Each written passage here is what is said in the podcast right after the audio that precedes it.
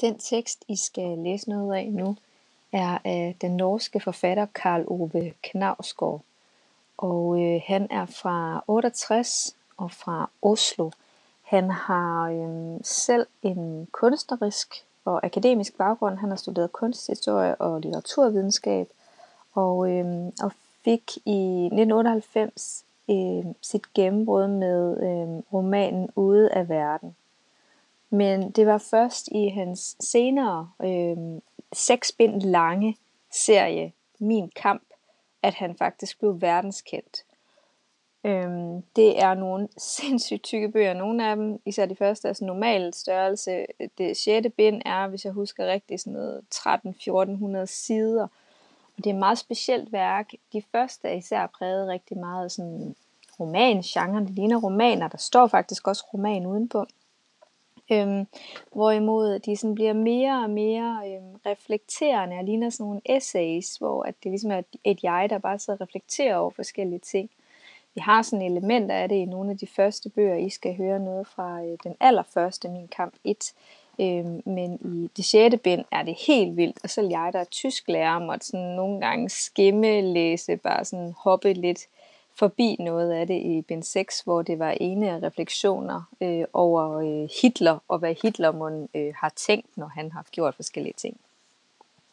Men øh, det er øh, også øh, blevet meget kendt, fordi han var en af de første sådan store forfattere, øh, som udgav nogle romaner, som de netop kaldte romaner, men hvor de også klart gav udtryk for, at det her det er selvoplevet, og de her personer, de findes i virkeligheden.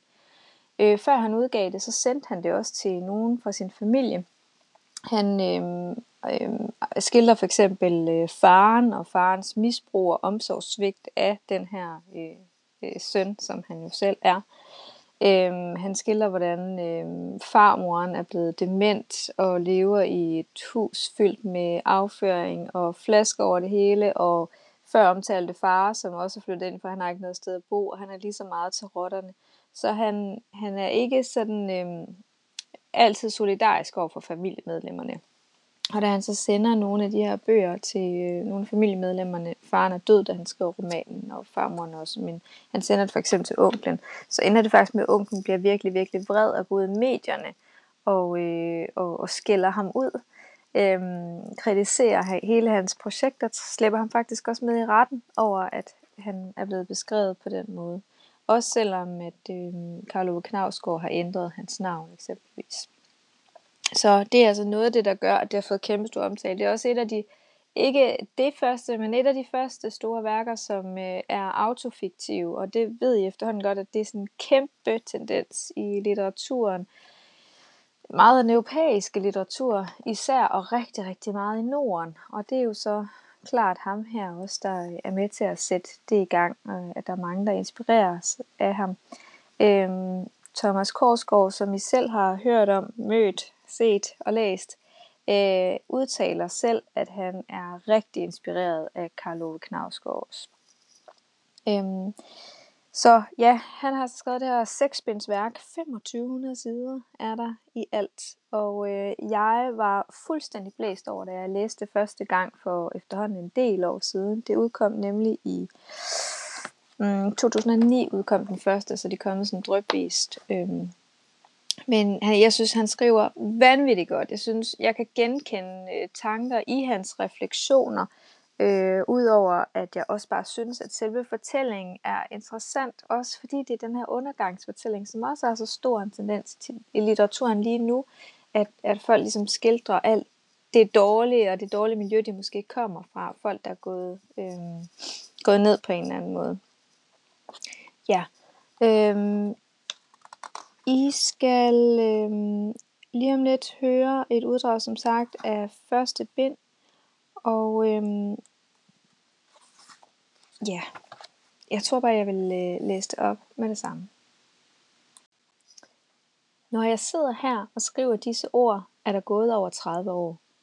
I vinduet foran mig ser jeg svagt genskinnet af mit eget ansigt. Bortset fra øjet, der glimter, og området lige nedenunder, som mat reflekterer lidt lys, ligger hele venstre side i skygge. To dybe fuger går ned i panden. En dyb fuger går ned langs begge kinder. Alle ligesom fyldt af mørke, og når øjnene er stigende og alvorlige, og mundvigene peger let nedad, er det ikke umuligt at tænke på ansigtet som dystert. Hvad er det, der har sat sig i det? I dag er det den 27. februar 2008. Klokken er 23.43. Jeg, der skriver, Karl Ove Knavsgaard, blev født i december 1968 og er altså i skrivende stund 39 år gammel. Jeg har tre børn, Vanja, Heidi og John, og er gift for anden gang med Linda Bostrøm Knavsgaard. De ligger alle fire og sover i værelserne omkring mig i en lejlighed i Malmø, hvor vi har boet i halvandet år. Bortset fra nogle af forældrene til børnene i Vanjas og Heidis børnehave, kender vi ikke nogen her. Noget savn er det ikke, i hvert fald ikke for mig. Det sociale får jeg alligevel ikke noget ud af. Jeg siger aldrig det, jeg egentlig tænker. Aldrig det, jeg egentlig mener. Men lægger mig altid tæt op af den, jeg til enhver tid taler med. Lad som om det, de siger, interesserer mig, bortset fra når jeg drikker. Så går jeg som regel for langt den anden vej og vågner op til overskridelsens angst, som kun er vokset med årene og nu kan vare i flere uger. Når jeg drikker, får jeg blackout, så mister helt kontrollen over mine handlinger, der som regel bliver desperate og idiotiske, men også nogle gange desperate og farlige. Derfor drikker jeg ikke længere.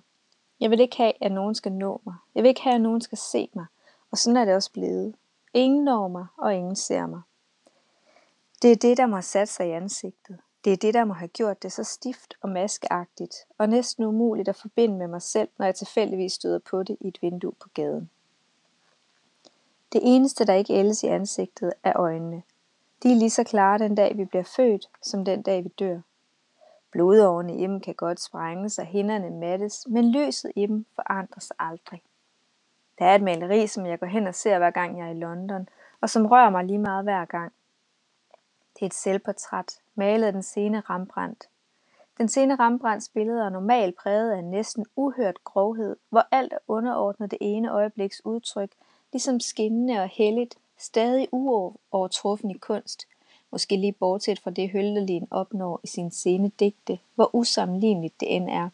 For der hvor Hølderlins lys, manet frem i sproget, er eterisk og himmelsk, er Rembrandts lys fremmanet i farven, i jordens, metallets, stoffets, men netop det billede, der hænger i National Gallery, er malet en anelse mere realistisk og virkelighedsnært, nærmere den unge Rembrandts udtryk.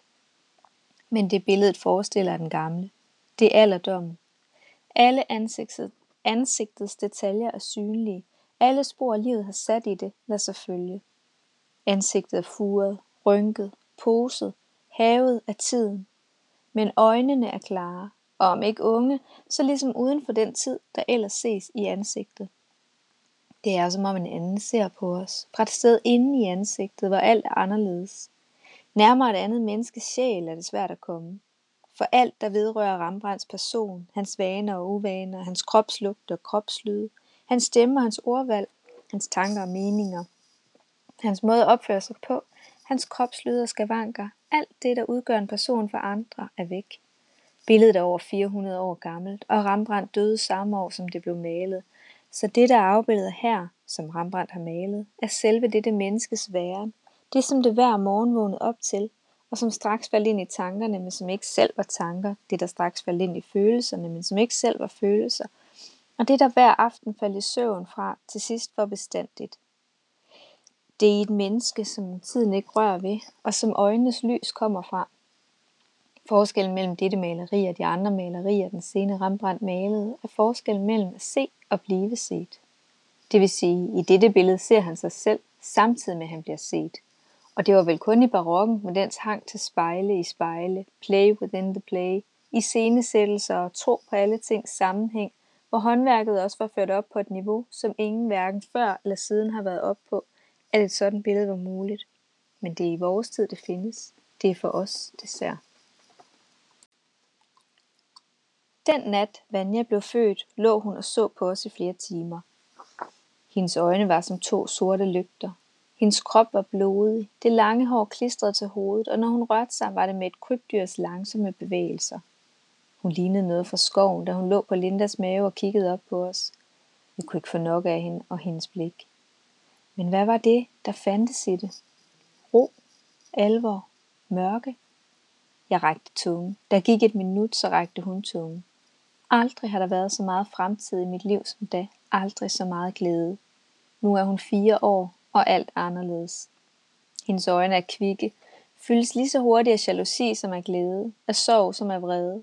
Hun er allerede dreven ud i verden og kan være så fræk, at jeg fuldstændig mister besindelsen og kan stå og råbe af hende eller ryste hende, til hun begynder at græde. Men ofte ler hun bare. Sidst det skete, sidst jeg var så vred, at jeg rystede hende, hun bare lå, fik jeg en indskydelse og lagde hånden på hendes bryst. Hendes hjerte hamrede. Åh, hvor det hamrede. Klokken er et par minutter over 8 om morgenen. Det er den 4. marts 2008. Jeg sidder inde på kontoret omgivet af bøger fra gulv til loft og lytter til det svenske band Dungeon, mens jeg tænker på det, jeg har skrevet og hvor det fører hen. Linda og John ligger og sover i værelset inde ved siden af. Vanja og Heidi er i børnehave. Jeg afleverede dem for en halv time siden. På det enorme Hilton Hotel udenfor, som stadig ligger i skygge, glider elevatorerne hele tiden op og ned i de tre glasskakter på facaden. Ved siden af står der et rødt hus, som efter alle kanapperne, kvistene og buerne at dømme må være fra slutningen af 1800-tallet eller begyndelsen af 1900-tallet. Bag det kan man skimte en fli af, magistra, af magistratparken med dens bladløse træer og grønne græs, og et gråspravlet 70'er-agtigt hus stopper udsigten og tvinger blikket op mod himlen, som for første gang i flere uger er klar og blå. Efter at have boet her i halvandet år, kender jeg udsigten og alle dens udtryk i løbet af dagene og året. Men knyttet til den er jeg ikke. Der er ikke noget af det, jeg ser her, der betyder noget for mig. Måske er det netop det, jeg har let efter, for der findes helt sikkert noget i det tilknytningsløse, som jeg godt kan lide. Måske til med har brug for, men noget bevidst valg har det ikke været. For seks år siden var det i bagen, jeg sad og skrev, og selvom jeg måske ikke havde tænkt mig at bo i den by resten af mit liv, havde jeg ingen planer om at forlade hverken landet eller hende, jeg var gift med dengang. Tværtimod havde vi forestillet os, at vi skulle have børn og måske flytte til Oslo, hvor jeg skulle skrive flere romaner, og hun skulle arbejde videre med radio og tv. Med den fremtid, vi havde, som vel egentlig bare var en forlængelse af den daværende nutid med hverdagsrutiner og middage med venner og bekendte, ferieture og besøg hos forældre og svigerforældre, alt sammen beriget af de børn, vi havde tænkt os at få, blev aldrig til noget. Der skete noget, og fra den ene dag til den anden tog jeg til Stockholm. Først bare for at komme væk i et par uger, men så blev det pludselig mit liv. Ikke bare byen og landet blev skiftet ud i det, men også alle menneskerne. Hvis det er mærkeligt, at jeg gjorde det, er det endnu mærkeligere, at jeg stort set aldrig tænker på det. Hvordan havnede jeg her? Hvordan var det sådan, det blev? Da jeg kom til Stockholm, kendte jeg to mennesker der. Ingen af dem særlig godt. Geir, som jeg havde mødt i Bergen et par uger i foråret 1990, altså 12 år tidligere, og Linda, som jeg havde mødt på et debutantseminar på Biskops Arnø et par dage i foråret 1999. Jeg sendte en mail til Geir og spurgte, om jeg kunne bo der til at have fundet et sted. Det kunne jeg, og derfra indtelefonerede jeg en lejeannonce i to svenske aviser. Jeg fik over 40 svar, hvor jeg valgte to. Den ene lå i Bastugatan, den anden i Brankjørkagatan. Efter at have set dem begge, bestemte jeg mig for den sidste, indtil jeg lod blikket falde på listen over beboere i trappeopgang, hvor Lindas navn stod. Hvad var sandsynligheden for det? Der bor over halvanden millioner mennesker i Stockholm. Hvis jeg havde fundet lejligheden via venner og bekendte, ville tilfældigheden ikke have været slående. For alle litterære miljøer er relativt små, uanset hvor stor byen er. Men det her var faldet på plads via en navnløs avisannonce læst af flere hundredtusind, og hende, der havde svaret, kendte selvfølgelig hverken Linda eller mig. Fra det ene øjeblik til det andet ombestemte jeg. Ombestemte jeg mig. Det ville være bedst at tage den anden lejlighed, for hvis jeg tog den her, ville Linda måske tro, at jeg forfulgte hende. Men et tegn, det var det. Og fuldt af mening blev det også, for nu er jeg gift med Linda, og hun er mor til mine tre børn. Nu er det hende, jeg deler livet med. Det eneste spor, der findes fra det forrige, er de bøger og plader, jeg tog med. Alt andet lå jeg ligge. Og mens jeg dengang brugte meget tid på at tænke på fortiden, næsten sygelig meget tid slår det mig nu, derfor ikke bare læste Marcel Prousts roman på sporet af den tabte tid, men nærmest drak den, er fortiden nu knap nok nærværende i mine tanker. Meget af det skyldes de børn, vi har fået ved at tro, at livet med dem her nu fylder det hele. Selv den allernærmeste fortid presser de væk. Spørg mig, hvad jeg lavede for tre dage siden, jeg kan ikke huske det. Spørg mig, hvordan Vanja var for to år siden, Heidi for to måneder siden, John for to uger siden. Jeg kan ikke huske det. Der sker meget i det lille hverdagsliv, men det der sker, sker hele tiden inden for de samme rammer, og mere end noget andet har det forandret mit billede af tiden. For mens jeg før så tiden som en strækning, der skulle tilbagelægges med fremtiden som et mål langt væk, gerne lysende og i hvert fald aldrig kedelig, er den nu sammenvævet med livet her og nu på en helt anden måde. Skulle jeg beskrive den med et billede, må det være en båd i en sluse. Langsomt og ufravigeligt løftes livet op af tiden, som jævnt risler ind alle vegne fra. Bortset fra detaljerne ligner alt sig selv hele tiden. Og for hver dag, der går, vokser længslen efter det øjeblik, hvor livet når kanten. Efter det øjeblik, hvor porten går op, og livet endelig glider fremad igen. Samtidig indser jeg, at præcis det gentagende, det indelukkede, det uforanderlige er nødvendigt. Det beskytter mig, for de få gange jeg forlader det, kommer de gamle plager tilbage. Pludselig er jeg igen som besat af alverdens tanker om, hvad der blev sagt, hvad der blev set, hvad der blev tænkt, ligesom slynget ind i det ukontrollerbare, ufrugtbare, ofte fornedrende og i længden destruktive felt, jeg i så mange år levede i. Længslen væk er lige så stærk der som her, men forskellen er, at længslens mål faktisk realiserbart der, men ikke her. Her må jeg finde andre mål og slå mig til tåls med dem. Kunsten at leve, det er den, jeg taler om. På papiret er det ikke noget problem. Der kan jeg så let som ingenting med et billede af Heidi frem, for eksempel hvor hun kravler ud af trammesengen klokken 5 om morgenen og lunder hen i gulvet i mørket for et øjeblik efter at tænde lyset og stille sig foran mig, som i halvsøvn kigger op på hende og siger, køkket. Hendes sprog er stadig idiosynkratisk, med en anden mening i ordene end det gængse, og køkket betyder mysli med blåbærsurmælk. På samme måde hedder sterinlys for eksempel, ja må hun lever. Heidi har store øjne, stor mund, stor appetit og er på, et, på alle måder et glupsk barn. Men den robuste og usårlige glæde, hun levede i det første halvandet år af dette efterår, fra med Johns fødsel, kommet i skyggen af andre, tidligere ukendte følelsesudbrud. De første måneder brugte hun næsten enhver lejlighed, hun fik til at forsøge at skade ham. Krassemærker i ansigtet var mere reglen end undtagelsen. Da jeg kom hjem efter en fire dages tur til Frankfurt i efteråret, lignede John en, der havde været i krig. Det var vanskeligt, for vi ville heller ikke holde hende væk fra ham, så vi måtte forsøge at aflæse den stemning, hun var i, og regulere hendes adgang til ham efter den. Men selv når hun var i et strålende humør, kunne hendes lynhurtige hånd skyde frem og slå eller krasse ham. Parallelt med det begyndte hun at få et raserianfald med en kraft, som jeg bare to måneder forinden ikke ville have troet, hun var i stand til, samtidig med at en tidligere lige så ukendt sårbarhed dukkede op i hende.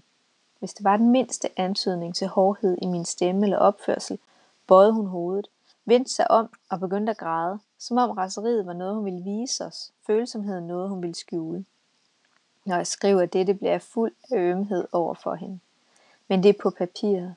I virkeligheden, når hun står foran mig så tidligt om morgenen, at gaderne udenfor ligger stille, og der ikke er en lyd at høre i huset, strålende af glæde over at gå i gang med en ny dag, og jeg med viljestyrke står op, tager tøjet fra i går på og følger hende ud i køkkenet, hvor den forjættede sur mælk med blåbærsmag og den sukkerfrie mysli venter hende, er det ikke ømhed, jeg føler. Og hvis hun træder over mine grænser, for eksempel ved at plage og plage om at se en film, eller ved at forsøge at komme ind på det værelse, hvor John sover, kort sagt hver gang hun ikke tager et nej for et nej, men trækker det ud i det uendelige, er det ikke sjældent, at irritationen bliver til vrede. Og når jeg så taler hårdt til hende, og hendes tårer kommer, og hun bøjer hovedet og vender sig væk med sammensunkne skuldre, tænker jeg, at det er berettiget. Indsigten om, at hun kun er to år gammel, dukker ikke op før om aftenen, når de sover, og jeg sidder og tænker på, hvad det er, jeg har gang i. Men så er jeg kommet videre. Når jeg er midt i det, har jeg ikke en chance. Når jeg er midt i det, handler det om at komme igennem morgenen. Det er tre timer med blære, der skal skiftes, tøj, der skal på, ansigter, der skal vaskes, hår, der skal reddes og sættes, tænder, der skal børstes, skænderier, der skal afvæves, slag, der skal forhindres, flyverdragter og støvler, der skal på, før jeg med den samme klaplige dobbeltklapvogn i den ene hånd og skubbende de to små piger fremad med den anden, går ind i elevatoren, der ikke sjældent fyldes med skubberi og spektakel på vej ned, ud i gang, hvor jeg lemper dem op i vognen, giver dem huer og vandter på og kører ud på gaden, der allerede er fuld af mennesker på vej til arbejde, for 10 minutter senere afleverer dem i børnehaven, og dermed har de næste 5 timer fri til at arbejde, før de får børnene påkrævet rutiner begynder igen. Jeg har altid haft et stort behov for at være alene. Jeg har brug for store flader af ensomhed. Og når jeg ikke får det, som jeg ikke har fået de sidste 5 år, kan frustrationen indimellem næsten blive til panik eller aggression. Og når det, der har holdt mig i gang hele mit voksne liv, Ambitionen om engang at skrive noget enestående, på den måde bliver truet, af min eneste tanke, der gnaver som rotte i mig, at jeg må se at komme væk. At tiden løber fra mig, forsvinder som sand mellem mine fingre, mens jeg, ja hvad laver jeg? Vasker gulv, vasker tøj, laver middag, vasker op, køber ind, leger med børnene på legepladser, går ind med dem, tager tøjet af dem, putter dem i bad, passer på dem til de skal i seng, putter dem, hænger tøj til tørre, lægger tøj sammen og lægger det i skab, rydder op, vasker bord, stole, skabe. Det er en kamp, og selvom den ikke er heroisk, er det mod en overmagt, for uanset hvor meget arbejde jeg laver herhjemme, flyder værelserne over af rod og snavs, og børnene, der bliver passet på hvert minut af deres vågne tid, er mere trods end jeg nogensinde har set andre børn være. I perioder er det et rent galehus herhjemme, måske fordi vi aldrig har fundet den nødvendige balance mellem afstand og nærhed, som jo er vigtigere, jo mere temperament der er i spil. Og her er der ganske meget af det. Da Vanja var omkring 8 måneder gammel, begyndte hun at få nogle stærke følelsesudbrud, af at tale næsten anfald, og hvor var umuligt at nå, når de var i gang. Hun skreg og skreg hele tiden. Det eneste vi kunne gøre var at holde om hende, til det var gået over. Hvad det kom af er svært at sige, men det indtraf ofte, når hun havde fået for mange indtryk, som for eksempel når vi var rejst ud til hendes bedstemor på landet uden for Stockholm, når hun havde været sammen med andre børn i lang tid, og når vi havde været ude i byen en hel dag. Helt ude af den kunne stå og skrige af al kraft utrystelig. Følsomhed og viljestyrke er ikke nogen nem kombination. Det blev ikke lettere for hende, da Heidi blev født. Jeg ville ønske, at jeg havde optrådt afmålet og fornuftigt dengang, men sådan var det desværre ikke. For også min vrede og mine følelser blev sat i gang i de situationer, som dermed eskalerede, gerne i fuld offentlighed. Ude af mig selv af raseri kunne jeg finde på at hive hende op fra gulvet i et af storcentrene i Stockholm, smide hende op over skulderen som en sæk kartofler, mens hun sparkede, slog og hylede som besat. Jeg kunne også finde på at besvare hendes hyl med at stå og råbe tilbage. Smide hende ned på sengen og holde hende fast, til det forlod hende, det der havde grebet hende. Hun var ikke særlig gammel, før hun fandt ud af præcis, hvad der drev mig til vanvid. Nemlig en bestemt slags skrig, ikke gråd eller hulk eller hysteri, med situationsløse, målrettede, aggressive skrig, der kunne bringe mig fuldstændig ud af kontrol. Op på benene og hen til den stakkels pige, som blev råbt til eller rystet, lige til skrigene gik over i gråd, og hendes krop blev blød, og hun nu endelig kunne tage imod trøst. Når jeg ser tilbage på det, er det påfaldende, hvordan hun, knap to år gammel, kunne præge vores liv på den måde. For sådan var det, når det stod på. Var det kun det, hele vores liv handlede om. Det siger jo selvfølgelig ingenting om hende, men alt om os. Både Linda og jeg lever tæt på kaos, eller følelsen af kaos. Alt kan når som helst flyde ud, og alt det et liv med små børn fordrer, er noget, vi bliver nødt til at tvinge os til. Planer har vi ikke. Det kommer hver dag som en overraskelse, at vi skal købe ind til middag. Det samme gælder, at der skal betales regninger i slutningen af hver måned.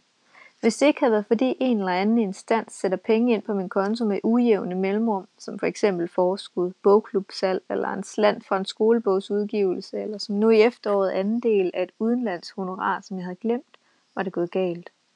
Men denne evige improvisation øger øjeblikkets betydning, som så naturligvis bliver så fuld af liv, da der ikke er noget af det, der går af sig selv, og føles tilværelsen så lys, noget den selvfølgelig også gør, bliver nærværet stort og glæden tilsvarende stærk. Og så stråler vi. Alle børn er fulde af liv og søger naturligt mod glæden, så har man lidt overskud og tager dem med det gode, glemmer de deres trods eller raseri i løbet af nogle minutter. Det fortærende er naturligvis af bevidstheden om det, at det bare handler om at tage dem med det gode, ikke at tage den mindste hjælp, når jeg står midt i det, ligesom trukket ned i en sum af sorge, tårer og frustration. Og er jeg først i sumpen, fører enhver ny handling bare til at skrues yderligere en omgang ned i den. Og mindst lige så fortærende er bevidstheden om, at det er børn, jeg har med at gøre. At det er børn, der trækker mig ned.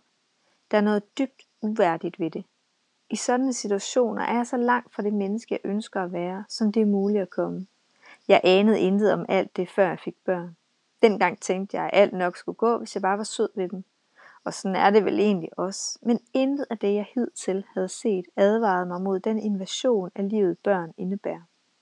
Den uhørte nærhed, man får til dem. Hvordan ens eget temperament og humør væves ind i deres temperament og humør.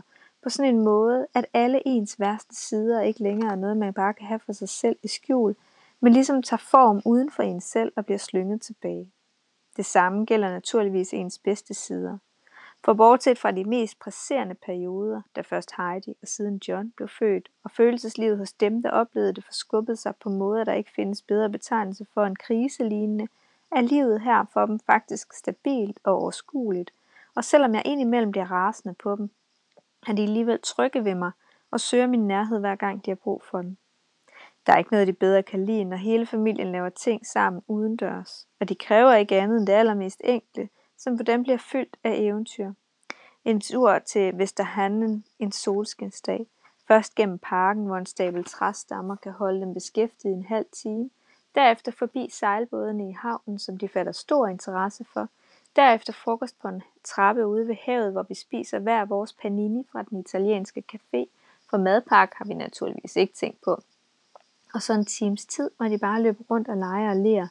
Vanja med sin karakteristiske måde at løbe på, som hun har haft siden hun var halvandet.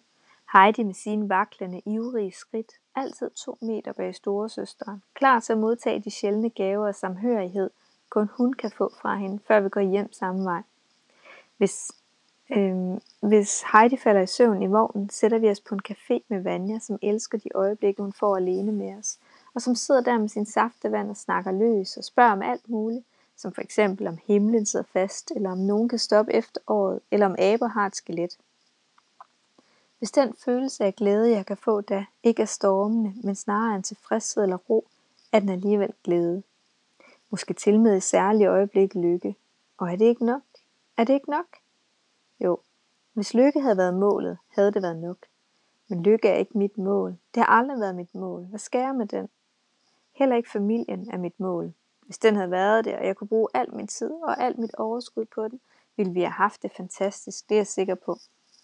Så ville vi have kunne bo et sted i Norge, stå på ski og skøjte om vinteren, med madpakker og termokan i rygsækken, sejlet ud i båd om sommeren, badet, fisket, kamperet, rejst sammen med andre børnefamilier på ferie til udlandet, haft orden derhjemme, brugt tid på at lave god mad, været sammen med venner, glade og lykkelige. Åh, oh, det lyder som en karikatur, men hver dag ser jeg familier, der får livet med børn til at fungere på den måde. Børnene er rene, deres tøj er pænt, forældrene er glade, og hvis de engang imellem hæver stemmen, står de aldrig og råber til dem som idioter. De tager på udflugter i weekenden, leger hus i Normandiet om sommeren, og deres køleskab er aldrig tomt. De arbejder i en bank eller på et sygehus, i IT-firma eller kommuneadministrationen, i teateret eller på universitetet. Hvorfor skulle det, at jeg skriver, lukke mig ud fra den verden? Hvorfor skulle det, at jeg skriver, medføre, at vores barnevogn ligner noget, vi har fundet på en losseplads? Hvorfor skulle det, at jeg skriver, medføre, at jeg ankommer til børnehaven med et forrygt blik i øjnene, og et ansigt, der stivnet i en grotesk, grotesk maske af frustration? Hvorfor skal det, at jeg skriver, føre til, at børnene sætter alt ind på deres egen vilje, uanset hvad konsekvensen er? Hvor kommer alt det rod i vores liv fra? Jeg ved, jeg kan få det til at forsvinde. Jeg ved også, at vi kan blive sådan en familie, men så må jeg ønske det, og så skal det være det, og kun det, livet handler om. Og det vil jeg ikke. Jeg gør alt det, jeg skal for familien. Det er min pligt. Det eneste, jeg har lært af livet, er at holde det ud. Aldrig stille spørgsmål til det, og brænde den længsel, der således bliver genereret op i skriveriet. Hvor det ideal kommer fra, aner jeg ikke. Og når jeg ser det sort på hvidt foran mig, ser det næsten perverst ud. Hvorfor pligt foran lykke? Spørgsmålet om lykke er banalt, men det er spørgsmål, der følger, ikke det om mening. Jeg får tårer i øjnene, når jeg ser på et smukt maleri, men ikke når jeg ser på mine børn. Det betyder ikke, at jeg ikke elsker dem, for det gør jeg af hele mit hjerte. Det betyder bare, at den mening, de giver, ikke kan fylde et liv. I hvert fald ikke mit. Jeg er snart 40 år, og når jeg er 40, snart 50. Er jeg 50, snart 60. Er jeg 60, snart 70, og det vil være det. Så kan der på min gravskrift stå, her hviler en, der holdt ud. Det knækkede ham til slut. Jeg må i så fald begraves i Sverige for rimets skyld. Der stod oprindeligt. Her hviler en, der holdt ydt. Det knækkede ham til slut. Eller måske, her hviler en, der fandt sig i alt, og som derfor kun levede halvt. Det sidste han sagde, før tiden var talt, og han ind i døden faldt, var, åh, jeg stakkels pjalt, vil nogensinde mig livet salt. Eller måske, her hviler en forfatter, en fin mand i et stykke, men han var fremmed for latter, han kendte ikke lykke. En gang var hans mund fuld af ord, nu er den fuld af jord. Kom larver, kom midder, her venter festmåltider. Spis et øje, det er ikke så nøje, den mand er blot en dødbider. Men hvis jeg er 30 år tilbage, er det jo ikke givet, at jeg forbliver den samme. Så måske heller noget i den her retning.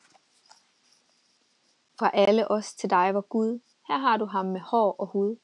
Karl Ove Knavsgaard er endelig død. Han har længe nok spist vor brød. Han slog hånden af sine venner, for at få tid til sin bog, den kender. Han spillede pik og skrev, men godt blev det ikke. Han manglede stil og måtte flække. Så tog han en kage og endnu en til, så tog han en kartoffel og så en sild, så tog han en gris og stegte den helt, spiste den op og bøvsede. Hejl selv. Det sidste er jeg ikke, men kan lide det brune. Jeg skifter alfabet, jeg skriver i rune. Forlagene afviste, manden gik amok, han spiste og bøvsede og fik ikke nok. Hans mave den voksede, linningen blev stram, øjnene smertede, tungen blev lam. Sandheden skulle jo bare frem. Fedtet sig samlet i åre om hjerte, og en dag der skreg han ud sin smerte. Hjælp mig, hjælp mig, mit hjerte vil stoppe, giv mig nyt for bildræbte kroppe. Men lægen sagde, nej, jeg husker din bog, du skal dø som en fisk med et hug fra en krog. Mærker du smerten, mærker du den? Stikket i hjertet er død, min ven. Eller måske hvis jeg er heldig, en lidt mindre personspecifik. Her hviler en mand, der røg i sin seng. Hans kone, den tosse, hun ligger her også. Her er lidt aske, vi fandt på en eng. Kan vide, om det er dem. Og så slutter det her.